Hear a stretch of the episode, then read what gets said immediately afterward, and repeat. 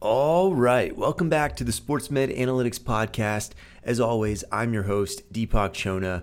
Thank you very much for joining. Now, we are nine days away from the season. We have 10 big injury questions today.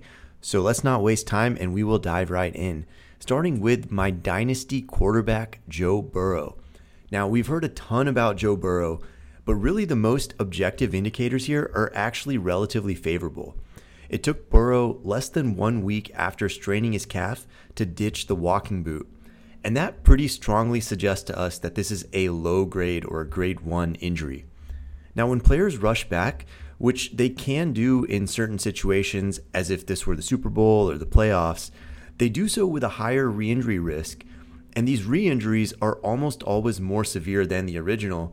So that's why it's really not surprising to see the Bengals take this very slowly. All signs point to a smooth recovery so far, and we therefore expect Burrow to play week one without major impact.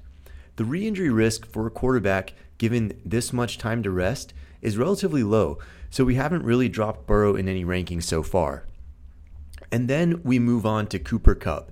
Now, similar to Joe Burrow, we strongly expected Cooper Kupp to progress slowly because hamstring strains carry a similar profile of high re injury risk when rushed back. But Kupp's timeline also essentially confirms a low grade injury and is therefore not likely to hinder him by week one. Expect 100% of the producer we're used to seeing. These do carry with them about a 15% recurrence rate over the course of the season for wide receivers with Kupp's athletic profile, but that risk does decrease as the season goes on. And then we have scary Terry McLaurin. Now, video of that injury suggested a, sur- a turf toe. All the reports out of Washington indicated no significant damage on the MRI. And overall, that bodes really well for McLaurin's chances for week one. And we'd lean towards him playing. Now, our algorithm does project about a 10% explosiveness dip for weeks one and two, but by week three to four, he's very likely full strength here. Then we have a really interesting case Jaxon Smith-Njigba. Now, Pete Carroll is notoriously optimistic for his return projections. He called this a potentially three to four week injury. That's pretty aggressive. Most fractures do take about six weeks to heal. Data does tell us that some of these upper extremity fractures and wrist fractures can be pushed up for a return timeline up to about four to five weeks. That would push JSN at about week three for his return. And while it is possible to accelerate that even further, wrist, wrist surgery for a wide receiver is a big deal, and it does affect grip strength in the early phase in most cases. So if he's out there before week three, we would anticipate a performance hit. And then we have Kyler Murray. Now, the return timeline on this one is quite tricky. Murray's elite athletic metrics help to predict a faster post ACL return. But young players with large, guaranteed contracts do tend to return more slowly, as do players returning to bad teams and Murray fits both of those criteria. As a result, our algorithm produces a wide range of outcomes here, with, but predicts week 8 for his most likely return date. For those who are interested, within one standard deviation is the week 6 to week 12 range. So that's quite a large range considering that we're usually able to narrow these down to about 2 to 3 weeks. Most quarterbacks don't see a hit to their passing ability when they do return, but they do see a significant drop in their rushing attempts and their production.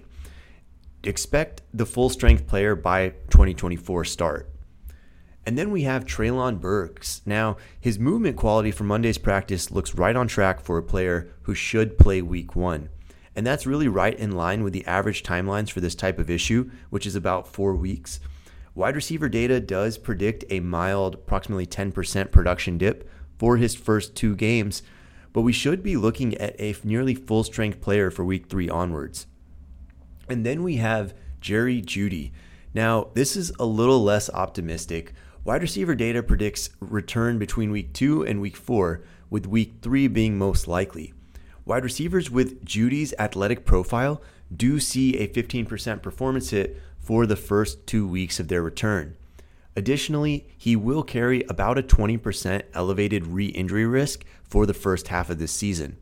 But as long as he stays healthy through that first half of the season, he is a very solid candidate for a strong second half of the year. Next up, we have Breece Hall. Now, the Dalvin Cook signing on this one does not tell us that Breece Hall is behind schedule. Machine learning still rates his chances of playing week one at about two thirds, 65%, but the data also does warn us to temper our early expectations here. Young running backs coming off of knee surgery do tend to average three to four games to ramp up their touches, and the Cook signing only makes this more likely. As for efficiency, factoring in Hall's pre injury athletic metrics is at about 95th percentile there. His age, he was 21 at time of injury. His draft capital, second round, which is pretty high for a running back, and his injury timing being relatively early in the year, he projects for 85% by week one, ramping up to about 90% around week six and 95% by the end of the season. Really, 90 plus percent of Breece Hall is probably RB1 level. He's slipping down to the fourth rounds in many drafts at this point, especially after the Dalvin Cook signing. We would say he's a major potential value in round four if he makes it that far.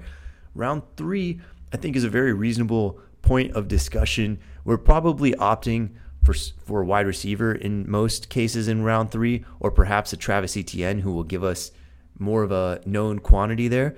But Breece Hall round four, I would take that all day. And then we have Javonte Williams. Now, this one is really impressive, and I've been rooting for this one secretly all season long, all off season long. Javonte has been far ahead of average timelines for this injury. Typical running back return takes 15 months. J.K. Dobbins, who's an excellent 90 plus percentile athlete, did it in 13. And Javonte looks to have made it all the way back at only 10. Now, as with Breece Hall, young running backs do see that three to four game ramp up in touches. But Williams has had heavy preseason usage, and to us, that does suggest his early workloads may be accelerated. Do keep in mind the first six weeks of his return are associated with an increase in the minor injury rate. And that's some things like hamstring strains, for example. But if Javonte is able to avoid that type of setback, he projects to hit 90% of his, his pre injury point around week eight of the season. And for the second half of the year, is very likely RB1 or very close to it. And then we have Jaylen Waddle. Pure optimism here, guys. Despite missing the majority of the preseason, we should expect Waddle to be pretty unrestricted for week one. A lot of positive comments coming out of Miami on him earlier this week. Most core injuries don't cause any noticeable production dip, and they carry relatively low re injury risks as well. So that's all we have for today. Hit us up as always on Twitter or X at SportMD Analysis and keep winning those leagues.